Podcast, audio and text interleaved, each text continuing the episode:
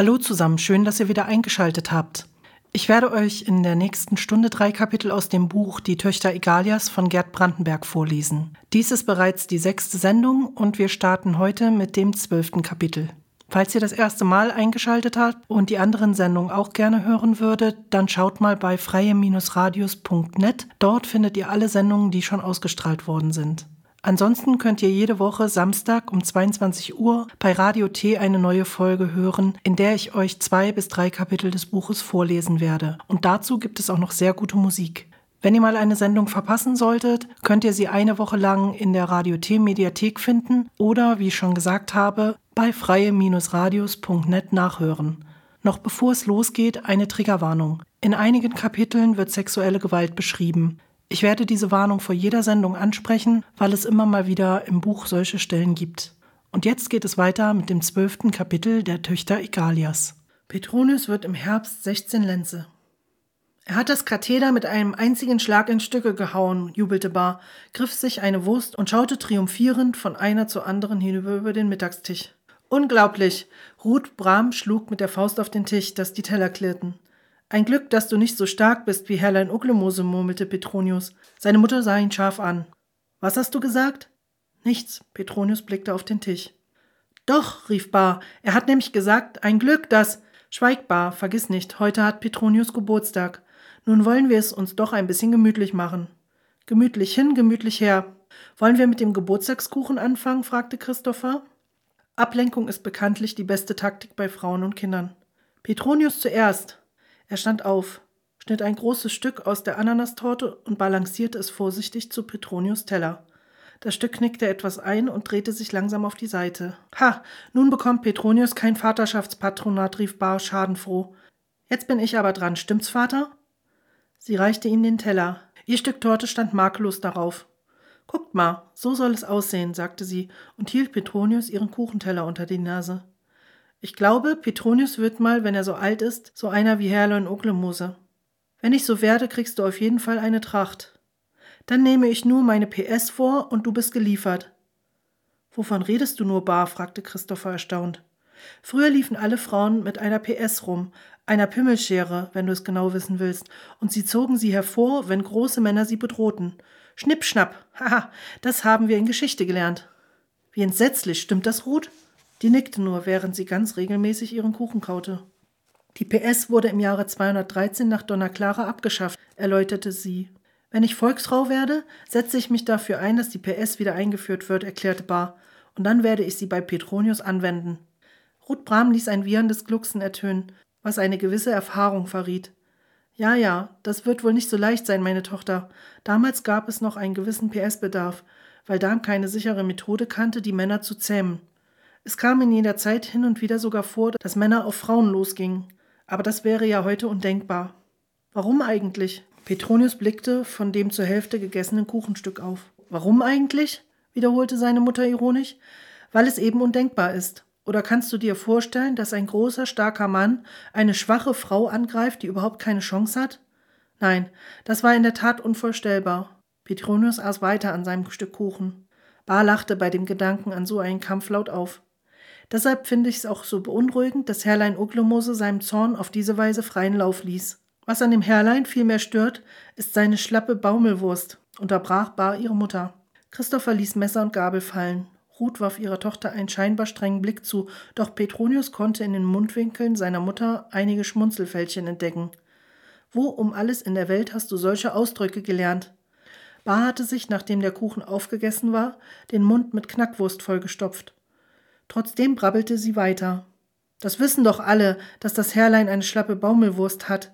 Deshalb hat er ja auch nie eine Frau abgekriegt. Er soll auch einen schlaffen Dudelsack haben, den er jede Nacht mit anregenden Cremes einschmiert, doch keine beißt an.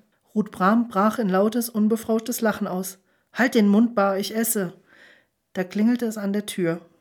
Oh, das werden die Ödeschers sein. Ja, sie hat eine Riesenüberraschung für dich, Petronius, sagte Ruth Bram feierlich und ging selber raus, um die Tür aufzumachen. Familie Ödescher stand lächelnd und vollzählig auf der Matte. Bliss Ödescher mit einem großen Paket unter dem Arm. Bretober mit seiner kleinen bunten Handtasche und hinter ihm die beiden Süßen, Baldrian und der kleine mollige Fandango, in ihren Sonntagshemden, den goldeingefassten Kanuschuhen und dem golddurchwirkten PH. Nein, wie nett, die Darmschaften zu treffen. Und herzlichen Glückwunsch auch, flötete Herr Cheftaucherin und schwebte mit ausgestreckter Hand durchs Zimmer auf Petronius zu. Du hast dich aber ordentlich rausgemacht, wie ich sehe. Hast du denn schon Bartstoppeln? Ja, Liz kommt gleich mit dem Geschenk. Du musst mich nicht so fragend ansehen. Du kannst dich wirklich darauf verlassen, dass es was Flottes ist. Ja, was es ist, hat sie mir zwar verraten, aber gesehen habe ich es auch noch nicht. Ach, ist das spannend. Ich liebe es, wenn Leute Pakete aufmachen. Auch wenn Dame weiß, was drin ist, bleibt es doch immer spannend, nicht wahr, Bar? Wie schön, dich zu sehen. Ich muss dir auch guten Tag sagen. Auch wenn heute Petronius die Hauptperson ist, sollten wir dich doch nicht ganz vergessen. Du bist ja eine richtige kleine Kesse Frauensperson geworden. Ja, und Tagchen Christopher, es ist ja eine Ewigkeit seit dem letzten Mal vergangen. Wir sehen uns wirklich viel zu selten. Und was für ein Aufwand. Das war doch wirklich nicht nötig, nur für uns. Wir sind doch alte Bekannte. Ihr habt wirklich ein prächtiges Zimmer und diese Aussicht. Ja, so eine Aussicht haben wir bei uns da unten nicht. Ich habe schon öfter zu Liz gesagt, so eine Aussicht, wie sie die Brahms da oben haben, die wünsche ich mir auch. Dann könnte ich nach Liz Ausschau halten, wenn sie auf See ist. Aber sie ist der Meinung, wir können uns das nicht leisten. Es würde doch auch so reichen, wie es ist. Sie hat gut reden, wo sie doch kaum zu Hause ist. Aber dafür haben wir ja den Laubwald, und der ist auch schön. Naja, jetzt im Spätherbst, da kann ich grad sagen, dass es viel Laub an den Bäumen gibt. Doch wenn erst der Frost kommt, sind sie so schön mit ihren, mit all ihren Kristallen. Aber dennoch war es wirklich nicht nötig, unseretwegen so viel Umstände zu machen. Stell dir vor, ich habe mich so richtig auf heute gefreut. Seit mehreren Wochen denke ich an nichts anderes. Ich komme ja fast nie raus. Muss doch immer zu Hause sein und die Kinder versorgen. Ich weiß, sie können das jetzt schon allein, aber ich muss doch zu Hause sein und aufpassen. Und dann das Telefon, falls Phyllis angerufen wird und außerdem weiß ich gar nicht richtig, wo ich hingehen soll, wenn ich schon rausgehe. Christopher, mein Liebster, ich finde, wir sehen uns wirklich zu selten. Haben wir uns denn überhaupt mal seit den Sommerferien gesehen? Neulich habe ich mal darüber mit Liz gesprochen, dass ihr eigentlich die einzigen Wiebchen seid, die ich kenne und die ich auch besuchen kann. Es ist aber gar nicht so einfach, sich mal loszueisen. Aber ihr könntet schließlich auch mal öfter vorbeischauen, finde ich. Aber natürlich habt ihr auch mehr als genug um die Ohren, das ist klar. Aber es ist furchtbar nett, dass wir heute kommen konnten. Petronus spürte ein komisches Kribbeln auf der Kopfhaut, als Liz Ödescher erblickte.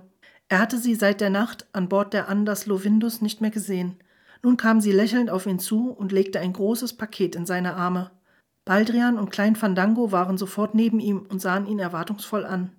Was kann ich euch anbieten? fragte Ruth Bram und ging zum Barschränkchen. Ein Johanna Walker für mich, bitte pur, und einen Süßwein für meinen Mann, antwortete Liz Ödescher. Willst du dir meine Briefmarkensammlung ansehen, Fandango? fragte Bar anzüglich. Sie verschwanden. Christopher fing an, den Kaffeetisch zu decken. Aber mein Lieber, du wirst das doch nicht alleine machen. Ich werde dir helfen. Ich weiß, wie es ist, sich immer unentwegt abzurackern, und letzte Woche kam Baldrian nach Hause. Bretobers Stimme ging im Klirren und Klappern der Tassen und Teller in der Küche unter.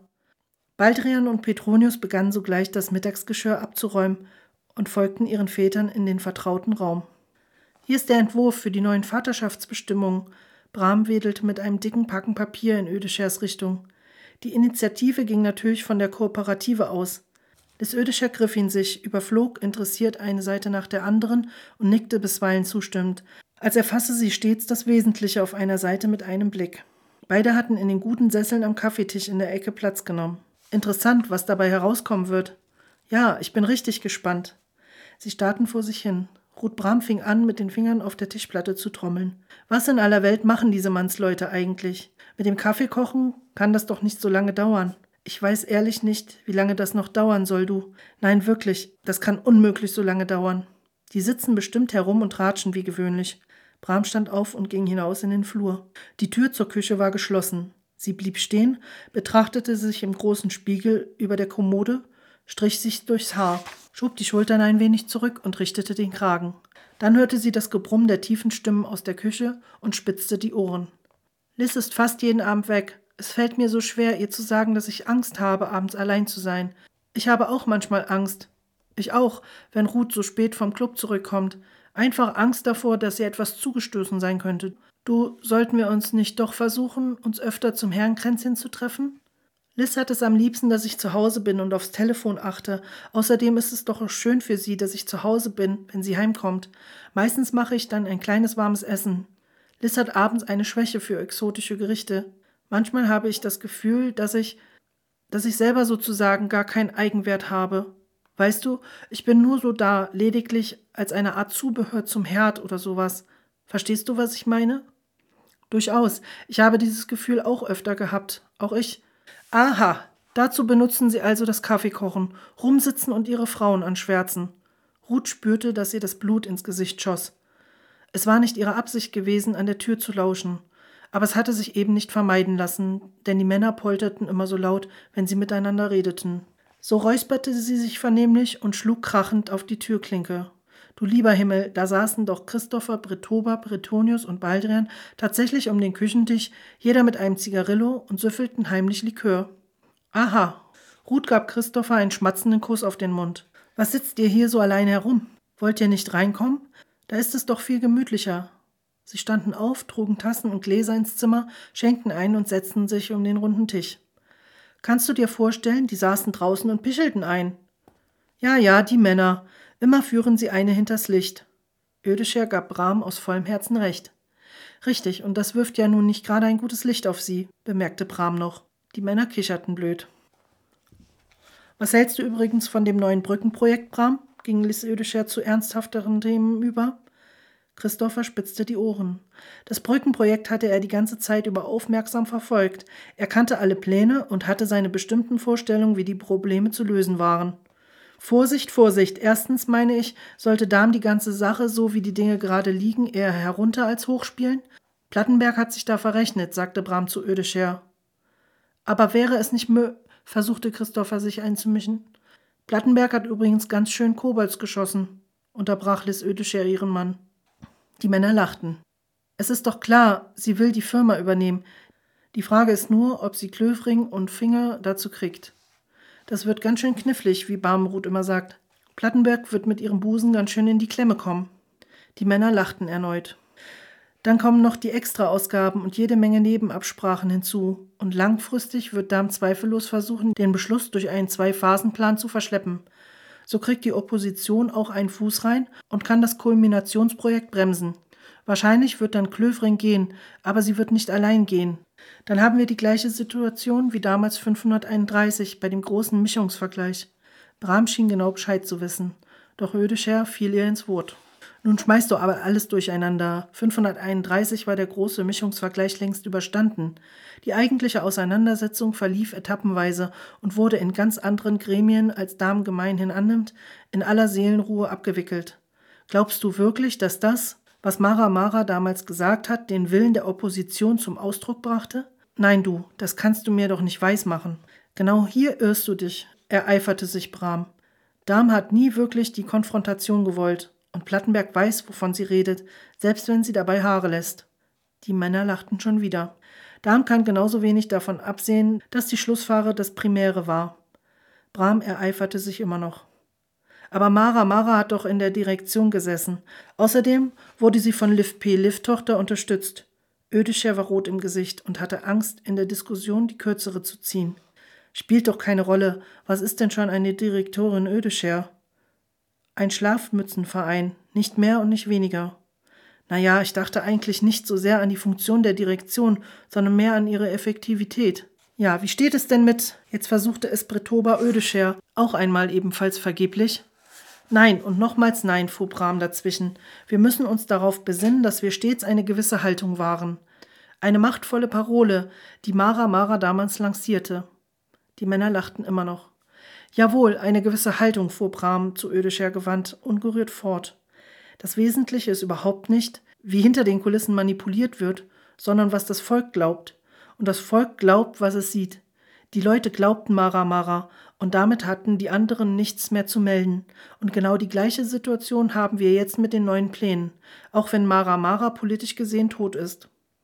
Ödescher sah ein, dass sie mit ihrer Meinung nicht mehr durchkam und dass Bram die Diskussion gewonnen hatte. Ja, völlig richtig, völlig richtig, stimmte sie zu und versuchte damit gleichzeitig ihre Niederlage zu kaschieren.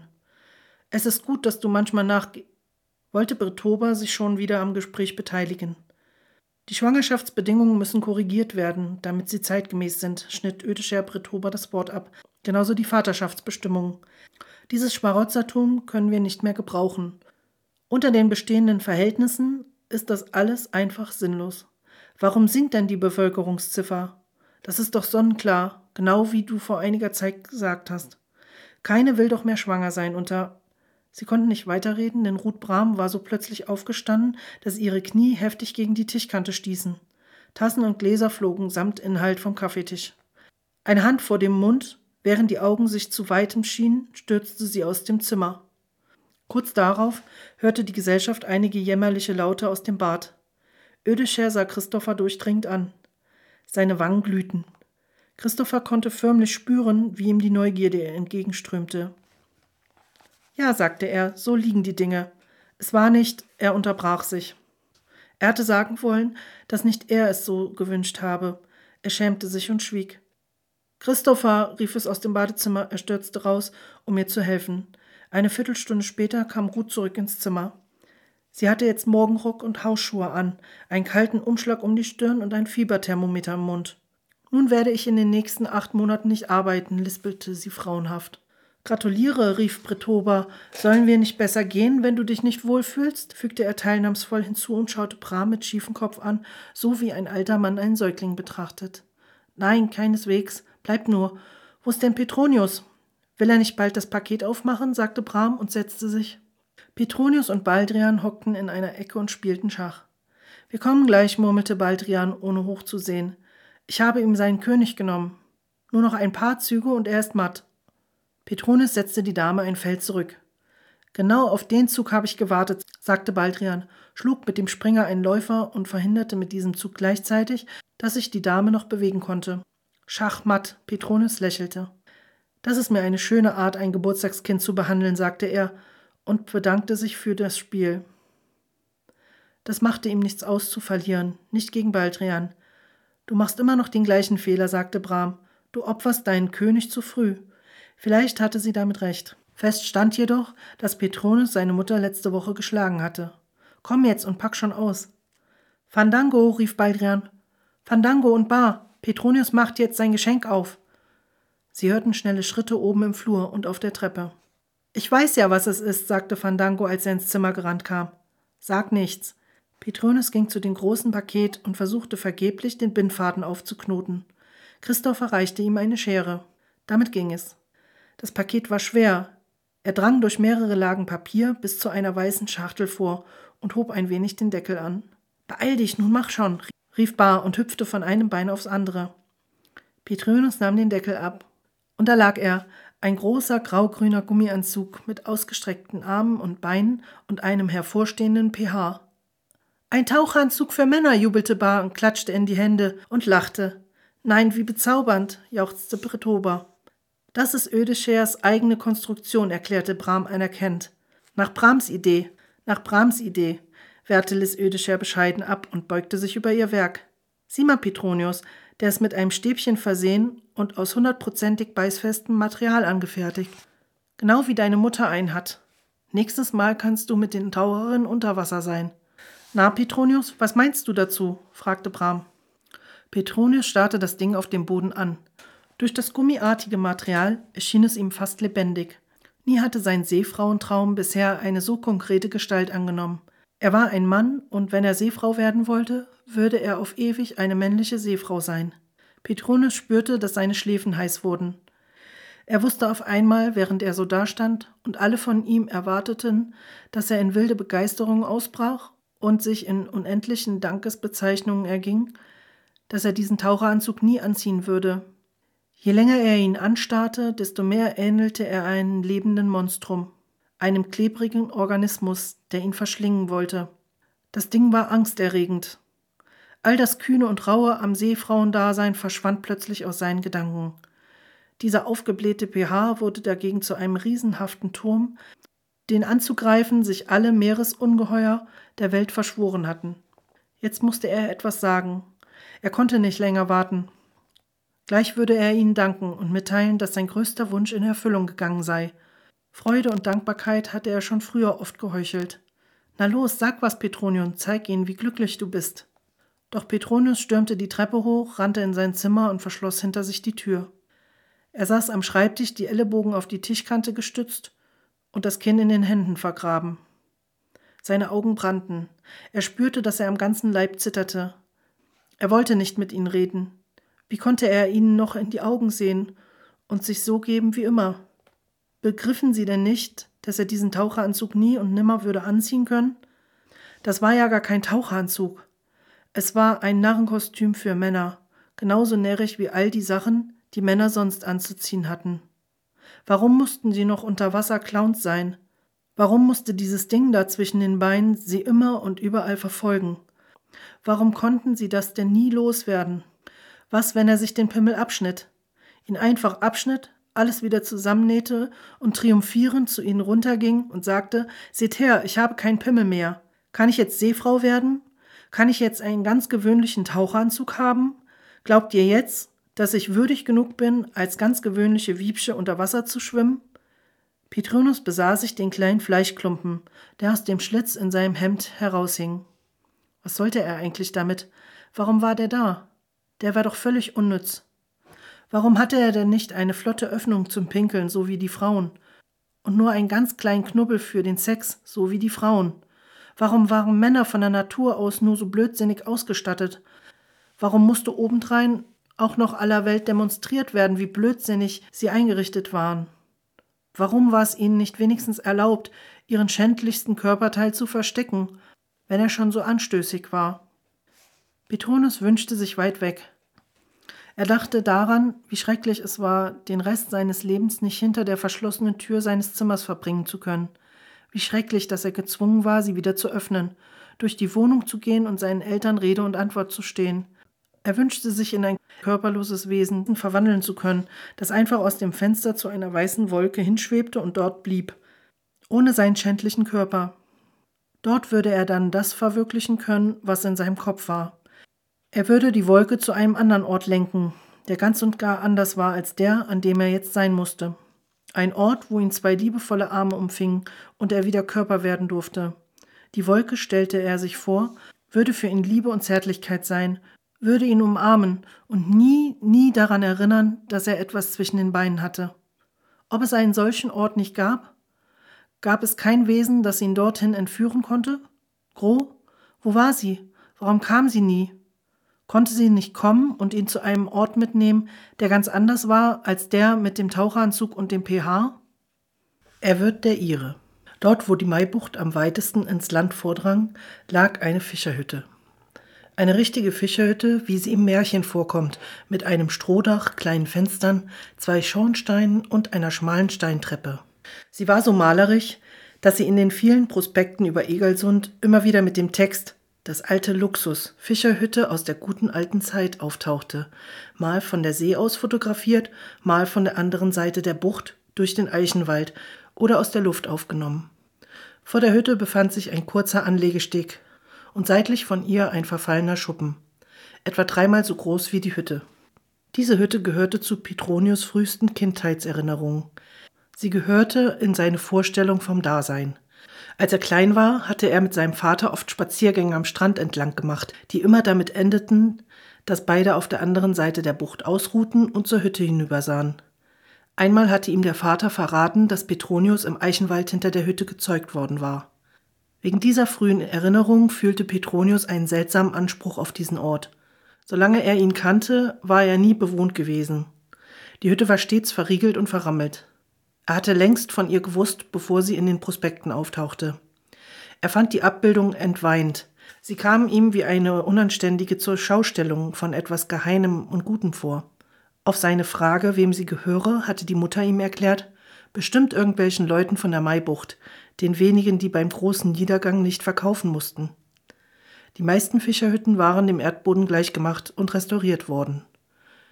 Petronius träumte oft davon, dass er in der Fischerhütte wohnte, wo nie eine kam und ihn störte, dass er drinnen saß, durch die kleinen Scheiben hinaus aufs Wasser blickte und seine Gedanken mit den Wellen treiben ließ. Er hatte schon immer dicht am Wasser wohnen wollen. Oben in einem Hochhaus mit Aussicht auf das weit, weit entfernte Meer, wie sie jetzt lebten, das war etwas ganz anderes. Am Wasser wohnen bedeutete, dass Darm die kleinen Kräuselwellen, die Wellenberge und Täler beobachten konnte, dass Darm hörte, wenn sie vom Meer heranrollten und sich überschlugen, und Darm ihren Geruch in den Nasenlöchern spürte. Mutter hatte ihm erzählt, dass die Leute nur in den romantischen Fischergeschichten so wohnten. Was solle denn werden, wenn alle am Wasser wohnen wollen? Es gäbe Wiebschen, die Wasser nie gesehen hätten. Er solle doch daran denken, dass er selber einem alten Bauerngeschlecht entstamme, das noch festen Boden unter den Füßen gehabt und die Realität des Lebens gekannt habe. Ob er denn glaube, sie hätten das Wasser vermisst. Er solle gefälligst lernen, sich ein bisschen sozialer zu verhalten. Wiebsche sein bedeutete erdverbunden sein, und es sei typisch männlich, immer irgendwelchen Träumen nachzuhängen und zu versuchen, den Anforderungen des Lebens zu entfliehen. Das, sagte Ruth Brahm, ist auch der wichtigste Grund, warum der Seefrauenberuf nur ein Beruf für Frauen ist. Wären Männer zur See gefahren, hätte das für sie nur eine Flucht vor den Anforderungen der Realität bedeutet und sie wären jahrelang auf See geblieben.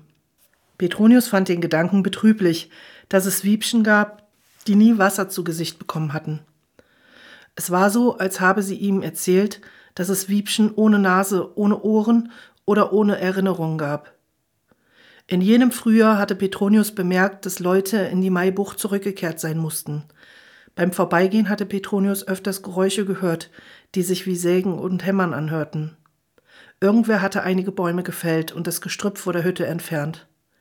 Hinter ihr waren schmale Beete angelegt.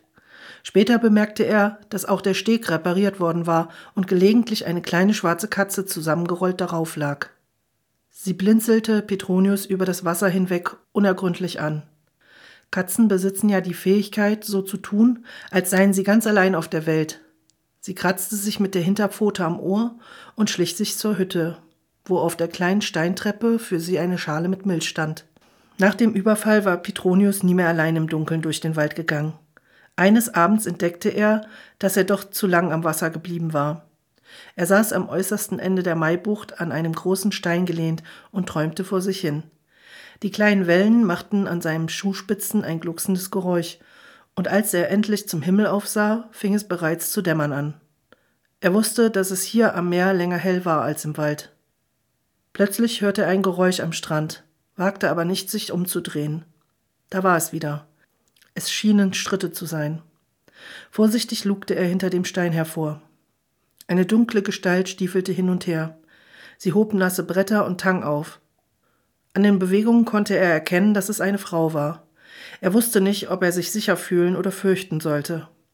Vielleicht war es gar nicht die, vor der er Angst hatte. Was, wenn er sie einfach fragte, ob sie ihn durch den Wald begleiten wolle, sie sich dazu bereit erklärte und ihn dann vergewaltigte? Petronius hatte sich das für den Fall überlegt, dass er wirklich noch einmal den Ungeheuern begegnen sollte, jenen fürchterlichen Frauen, die ihn überfallen hatten. Er würde ganz offen mit ausgestreckten Händen auf sie zugehen und ihnen sagen, dass er Angst um sein Leben habe. Und dann würde er sie bitten, ihm zu helfen. Ob sie sich dann genauso verhalten würden? Die Unschuld, die wirklich nackte Unschuld, bedarf keines Schutzes. Sie beschützt sich selbst, dachte Petronius philosophisch, denn das hatte er irgendwo gelesen. Aber war ihm damals im Wald nicht gerade das ganze Gegenteil passiert? Damals, als die drei Frauen? Petronius versuchte, sie aus seinen Gedanken zu verbannen. Nein, die hatten nicht so ausgesehen. Sie hatten nicht wie jene unheimlichen Frauenungeheuer ausgesehen, die doppelt so groß wie gewöhnliche Wiebchen waren und verzerrte Gesichter hatten. Sie sahen doch wie ganz gewöhnliche Frauen aus. Petronius lief ein Schauer über den Rücken. Er spürte die Angst in seinem ganzen Körper. Tagsüber dachte er fast nie an die drei Frauen, doch nachts tauchten sie auf, immer und immer wieder. Er träumte, dass sie in sein Zimmer eindrangen und er den Mund nicht aufbekam. Immer musste er machen, was sie von ihm verlangten. Wenn du quatschst, kommen wir noch öfter, drohten sie ihm, bis er schweißgebadet erwachte. Dieser Traum wiederholte sich ständig mit kleinen Variationen. Petronius beugte sich zum Wasser, schöpfte ein wenig mit den Händen und schüttete es sich ins Gesicht. Das erfrischte ihn und verscheuchte die Dunkelheit etwas aus seinem Kopf. Er tat so, als sei er eine rechtschaffene Frau, die gerade von der See hereingekommen war, ihr Boot verteut hatte und jetzt ihren Fisch braten und einen starken Kaffee trinken wollte. Er stand auf und ging langsam auf die Bucht zu. Die Frau entdeckte ihn erst, als er in der Mitte der Bucht stand. Plötzlich war ihr Gesicht ihm zugewandt, Wie ein Schlag fuhr es ihm durch den ganzen Körper, als er sah, wer die Frau war. Verwirrt wollte er weglaufen. Oder sollte er so tun, als stehe er gar nicht dort? Ihn beschlich das Gefühl, sicher aufgedrängt zu haben. Er versuchte, den Anschein zu erwecken, als stehe er dort, weil er rein zufällig vorbeigekommen sei und ebenfalls zufällig etwas zu nah am Strand. Petronius schlich in Richtung Wald. Er war nur auf dem Weg nach Hause, erst auf dem Weg nach draußen und jetzt eben auf dem Nachhauseweg. Er war eigentlich gar nicht mehr da und hatte sich bereits davon gemacht. Im Grunde genommen hatte sie ihn überhaupt nicht gesehen, ihn lediglich zu sehen geglaubt. Sie sollte aber nicht irgendetwas glauben. Adieu. Petronius hatte sich bereits umgedreht und war einige Schritte in den Wald hineingegangen. Petronius Bram, hallte es aus der Dunkelheit. Er wandte sich um, machte ein paar Schritte, blieb unschlüssig stehen und ging dann schließlich direkt auf sie zu. Petronius sah Gro ins Gesicht. Hast du Angst? Nein. Aber warum fürchtest du dich, wenn du keine Angst hast? Ich fürchte mich vor der Dunkelheit. Aber im Dunkeln kann dich doch niemand sehen. Davor braucht Darm keine Angst zu haben. Sie nahm ihn an der Hand und führte ihn in die Hütte. So also wohnte Gromai Tochter. Die Einrichtung war schlicht und einfach. Eine schmale Bank, ein Tisch, eine Petroleumlampe, ein Stuhl, ein Sessel, einige Bücherregale und ein Kamin, vor dem die schwarze Katze lag. An der Wand hing ein großes Foto einer vom Wetter gezeichneten Frau in Seefrauenkluft. Ferner ein grünes Riesenposter mit den Konturen von Matraxias Gesicht.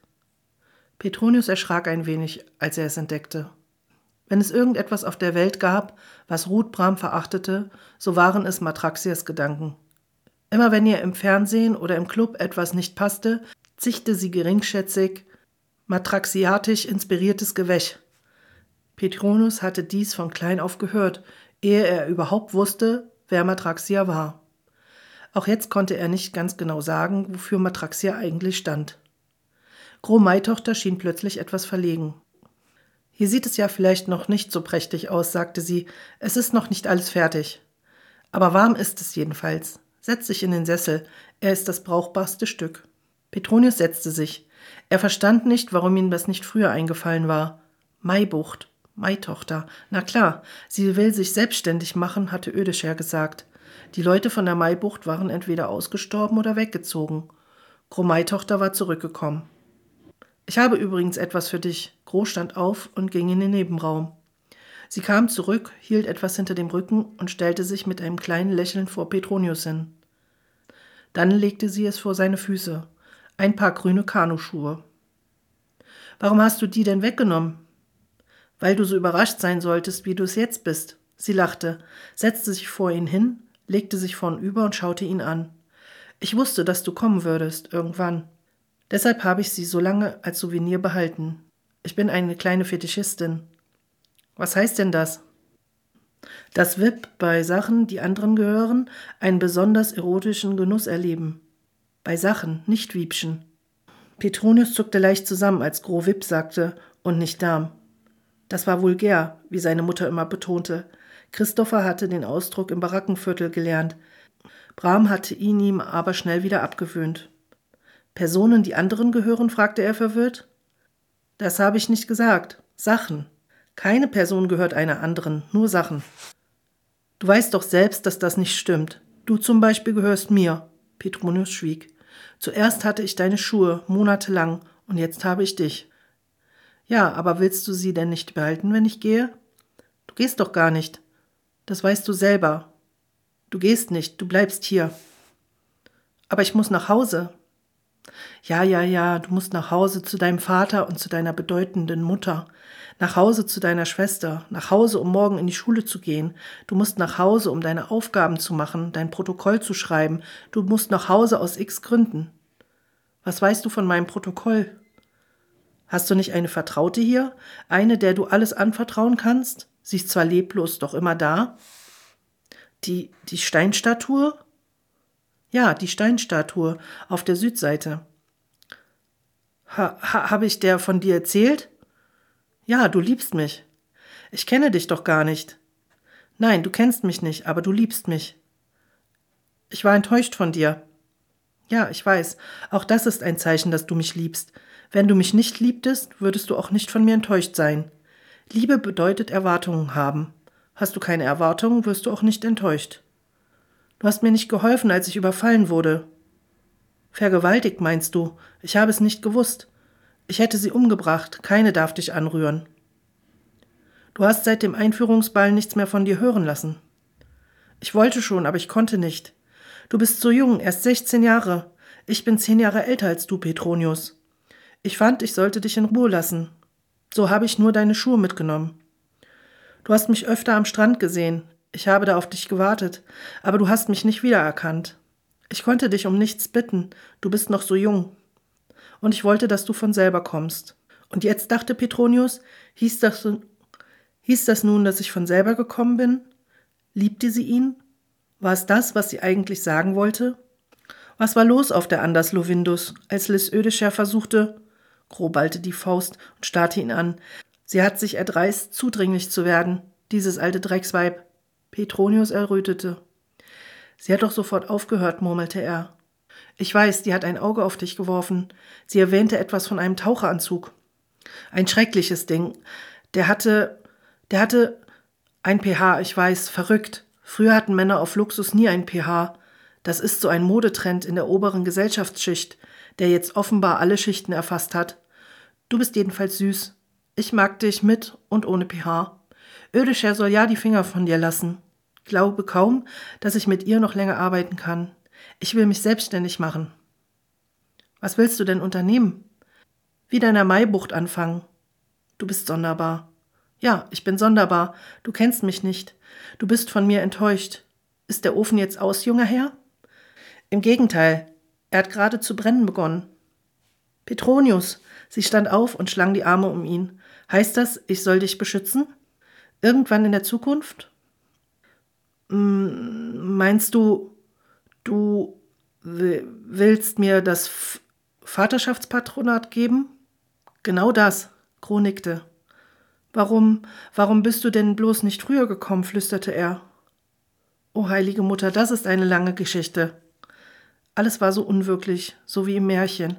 Draußen rauschte das Meer, der Wind pfiff ums Haus, die kleinen Fensterscheiben waren mit Dunkelheit vollgesogen. Die Flammen knisterten im Kamin. Petronius und Gro rückten eng zusammen und beobachteten das Spiel der züngelnden Flammen, während Gro ihm durchs Haar strich. Es war nicht zu fassen nein völlig undenkbar, dass es nur eine Stunde von hier ein Hochhaus gab, wo Licht und Wärme von irgendwoher kam, von einem mystischen Ort, der nichts Persönliches mehr an sich hatte, wo die Natur aus Straßenlampen, Autos, Parkplätzen und noch mehr Hochhäusern bestand, wo die Katzen bestenfalls auf den Balkons wohnten, wo der Wald zu nüchternen quadratischen Plätzen und gestutzten Parks geworden war. Einst vor vielen, vielen Jahren hatte es auf ganz Luxus ausgesehen wie in der Maibucht und die Leute hatten vor dem Kamin gesessen, und die Männer hörten ihren Frauen zu, wenn sie abenteuerliche Geschichten aus aller Welt erzählten. Groh-Maitochter und ihre stolzen Ahnen.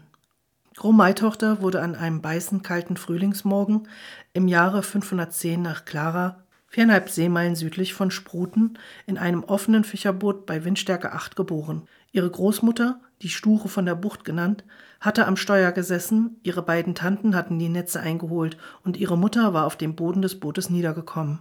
Die Großmutter hatte ihr später erzählt, dass Großmutter bei der Geburt doppelt so laut wie der Wind geschrien und die Herzen aller mit Stolz erfüllt habe. Das wurde niemals ausgelassen, wenn sie die Geschichte von Großgeburt erzählte. Doppelt so laut wie der Wind geschrien und die Herzen mit Stolz erfüllt. Und das jedes Mal an Großgeburtstag. Offenbar konnte sie nur der Tod davon abbringen. Du warst gleich so groß und stark, dass nicht viel daran gefehlt hätte, und du hättest sofort, nachdem du draußen warst, deinen Tanten bei den Netzen geholfen. Wie hatte sie aufgeräumt und zündete sich ihren Knösel an. Einen so stürmischen Tag wie damals habe es nicht mehr gegeben, seit Maria, die Gebliebene, zum Bleiben entschlossen gewesen sei, prahlte die Großmutter stets. Maria Maibucht Süd, die ihr ganzes Leben an der Südseite der Bucht verbracht hatte, war die Schwester von Altmai, der Ururgroßmutter von Gro, und Großmutter nannte sie nie anders als Maria die Gebliebene. Manchmal fügte sie hinzu, und Baraldus war ganz untröstlich, wenn sie von ihr redete. So stürmisch sei es seitdem nicht mehr gewesen. Gro war Großmutters Augenstern. Vor langer Zeit hatten die Leute aufgehört, Altmeis Tochter anders als die Sture von der Bucht zu nennen. Sie war dickköpfig wie die dreizehn Weltmeere, und den Fisch verschlang sie stets mit Haut und Gräten, egal wie groß er war. Alles andere ist neumodischer Kram, verkündete sie, während die Knorpel zwischen ihren Zähnen schnupsten. Aber nicht deshalb hatte sie ihren Spitznamen bekommen. Eigentlich waren es die Reichen aus Egersund gewesen, die ihr diesen Beinamen gegeben hatten, um sie zu verhöhnen, als sie sich nicht gewillt zeigte, zu verkaufen. Doch der Spitzname bezeichnete in so treffender Weise ihre ganze Haltung und ihren Lebensstil, dass sie ihn schnell selbst übernahm und als eine Art Ehrentitel betrachtete. Die meisten Fischerinnen hatten sich dem Druck gebeugt, lange noch bevor Kroh zur Welt gekommen war. Die Sture von der Bucht hatte sich mit Zähnen und Klauen dagegen gewehrt, und die hatte sie. Und was für welche. Sie war von Hütte zu Hütte gegangen und hatte bei den Fischerinnen agitiert. Gebt nie die Klippen und den Eichenwald her, hatte sie gewarnt. Das ist das Einzige, was ihr habt. Aber es nützte nichts. Die Reichen und die Handelsgesellschaften hatten schwindelerregende Summen für ihre Klippen und Eichenbäume geboten. Den Fischerinnen erschienen sie jedenfalls schwindelerregend, denn nie zuvor hatten sie von so viel Geld auf einmal reden hören. Sie wussten mit modernen Zahlungsmitteln so wenig Bescheid, dass sie glaubten, mit 3000 Matraken für den Rest ihres Lebens ausgesorgt zu haben, ohne auch nur einen Finger krümmen zu müssen. Auch dagegen kämpfte die Sture von der Bucht. Sie erzählte ihnen Gruselgeschichten vom Stadtleben und wie das Geld zwischen den Fingern zerrinne, ja, zerrinne, sobald sie bei einer Kauffrau den Fuß über die Schwelle setzten. Es hatte nichts geholfen. Die Fischerinnen verkauften, suchten sich Arbeit in der Stadt und zogen nach Pax. Manchmal sogar noch weiter weg. Einige verschwanden auch, ohne eine Spur zu hinterlassen. Die Sture von der Bucht blieb. Sie hielt ein paar Jahre stand, nachdem die anderen fort waren. Nie redete sie mit anderen, nur mit ihrer Familie, und zu der sagte sie Nie verkaufe ich die Erde meiner Mütter. Gro erinnerte sich gut an diese Worte.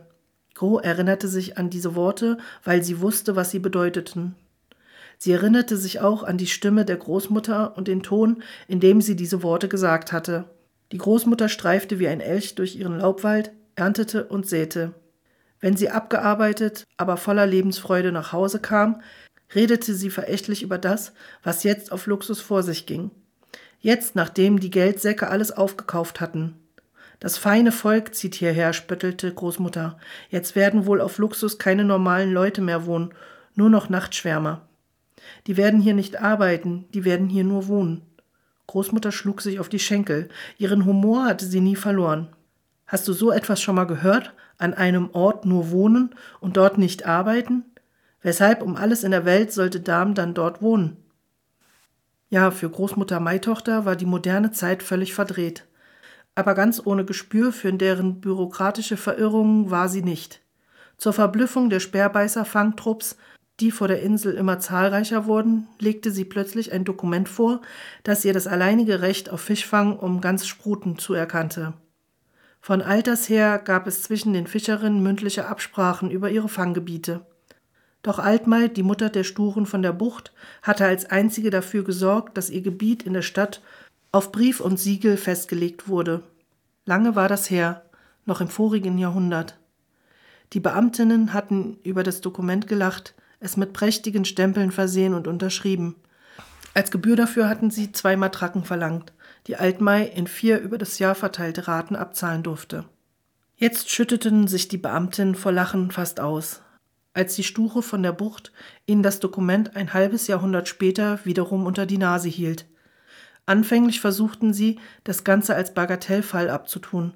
Doch dann wurde das Schriftstück geprüft, noch einmal geprüft, schließlich sogar von mehreren Gerichten. Die Juristinnen und auch die Beisitzerinnen an den Gerichten hätten das Dokument am liebsten für ungültig erklärt. Aber sie befürchteten, dass, wenn sie einmal die heilige Unantastbarkeit des Privateigentums missachteten, dies das Rechtsempfinden der Egalitaner untergraben könnte. Und so beschlossen sie, das Dokument juristisch zwar für nicht anfechtbar, moralisch jedoch für unverantwortlich zu erklären. Die Beisitzerinnen sprachen sich nur für das Moralische aus. Die Fischereigründe gehörten schließlich der Allgemeinheit, weshalb keine bevorzugt behandelt werden dürfe so könne aufgrund des freien Wettbewerbs die gesamte Bevölkerung ihren Nutzen davon haben. Die Sture von der Bucht war so lange in der Lage, die Taucherin von ihren Fanggründen fernzuhalten, bis sie spürte, dass es mit der Gesundheit bergab ging und zudem einsah, dass sie, sogar sie, mit den modernen ausgerüsteten Tauchtrupps auf die Dauer nicht konkurrieren konnte. Sie bot deshalb der Nord GmbH die Rechte zum Verkauf an. Die konnten sich vor Freude natürlich kaum halten, und nachdem ihr eine riesige Summe angeboten worden war, ging sie zur Süd GmbH und erzählte dort, wie hoch das Angebot ausgefallen sei. Nachdem sie so einige Monate lang zwischen den beiden Gesellschaften hin und her gependelt war, willigte sie endlich ein und verkaufte die Rechte an die Nord GmbH, teilte die erhaltene Summe auf und investierte die eine Hälfte in die Nord GmbH und die andere in die Süd GmbH. Die älteste Tochter hieß Kit, war Großmutter und sollte die Maibucht erben. Die Sture von der Bucht hatte dafür gesorgt, dass die beiden Jüngeren zu Tauchexpertinnen ausgebildet wurden. Ich habe alles für euch geregelt, soweit es mir in dieser vertreten Zeit möglich war, keuchte die Sture von der Bucht auf dem Sterbebett. Begrabt mich einfach in den Wellen, dort, wo ich hingehöre, eine halbe Seemeile östlich von Spruten, wo die Sonne aufgeht. Und dann starb sie. Gro war damals erst fünf Jahre alt. Die Schwestern hatten die Hütte verlassen und Gro musste mit ihrer Mutter dort eine Weile allein leben. Kit Maitochter wollte sich keinen Mann nehmen. Die Einstellung zu Männern hatte sie von ihrer Mutter geerbt. Die Sture von der Bucht hatte immer gesagt, Männer seien ein Luxus, den sie sich nicht leisten könne, es sei denn sporadisch. Um ihre Töchter hatten sich die Jungen aus der Nachbarschaft so lange gekümmert, bis sie groß genug waren, um mit auf See hinauszufahren. Viele Fischerinnen regelten das Problem in der gleichen Weise, so brauchte sich auch nicht jeder einen Mann anzuschaffen. Damals kam auf Luxus ein Mann auf ungefähr vier Frauen. Die modernen Bemühungen, die Männer zu zivilisieren und zu nützlichen Wiebschen zu machen, tat die Sture von der Bucht als völlig lächerlich ab. Männer sind und bleiben Paviane, pflegte sie zu sagen. Nie werden sie es lernen, auch nur einen Finger für andere krumm zu machen. Göttin möge mich davor bewahren, auch nur einen von ihnen zähmen zu wollen. Bei den Fischerinnen galten Hausmänner als ausgesprochenes Oberschichtphänomen, und so landeten damals die meisten Söhne von Luxus in den Bergwerken von Phalestrien, sofern sie auf dem Festland kein Vaterschaftspatronat bekommen hatten. Grob blickte Petronius an, der sie seinerseits fasziniert mit großen Augen anschaute. Durch Gros tat sich ihm eine Welt auf, die er nicht kannte. Ihm kamen die Erzählungen von den tatkräftigen Frauen wieder in den Sinn. Sie waren gewaltsam und unbeirrt in das Leben der Männer eingedrungen und hatten es für immer verändert. Frauen, die die Männer aus ihrer kleinen, eingeengten Welt herausrissen und ihnen die Weite des Sternenhimmels und des Meeres erschlossen. Er spürte, dass Gros so eine Frau war. Er wollte für immer bei ihr sein. Hier war die Frau, von der er die ganze Zeit geträumt hatte. Stolz, selbstständig, eins mit der Natur, reich. Meine Mutter hat das ganze Vermögen durchgebracht, erzählte Crow weiter. Sie nahm mich mit nach Pax und lebte dort in Saus und Braus als Künstlerin. Es waren immer alle möglichen Männer um sie herum, und sie erklärte mir, dass eine kreative Künstlerin gezwungen sei, sich mit schönen jungen Männern zu umgeben. Sie seien sozusagen eine Quelle der Inspiration aber sie wollte keinem das Vaterschaftspatronat geben. Um mich hat sie sich größtenteils eine Lucia geschert. Dafür haben mich ihre Männer immer verhätschelt und sich bei mir einzuschmeicheln versucht. Kit sollte doch glauben, ich würde ein schlagendes Männerherz vermissen. Aber gleich als ich 16 war, bin ich abgehauen. Ich ging zur See und blieb viele Jahre draußen. Ich führte ein typisches Seefrauenleben und hatte in jedem Hafen einen Knaben. Nein, nein, Petronius, ich kann dir nicht alles erzählen. Ich habe getrunken und bin im Prostierhaus gewesen und so weiter. Stell dir vor, in einigen fremden Häfen bieten sich Männer schon mit elf Jahren an. Dann bekam ich plötzlich ein Telegramm, in dem stand, dass meine Mutter gestorben war. Ich glaube, sie hat sich zu Tode gesoffen. Aber dennoch war ich erschüttert. Ich dachte an meine Kindheit zurück, an die Maibucht und an die Worte, die mir die Sture von der Bucht damals gesagt hatte. So kam ich zurück. Zuerst dachte ich, ich würde zur Beerdigung zurück sein, aber das war ja wohl ein Witz. Die war nämlich viel früher. Eine Mutter? fuhr Grofer Sonnen fort.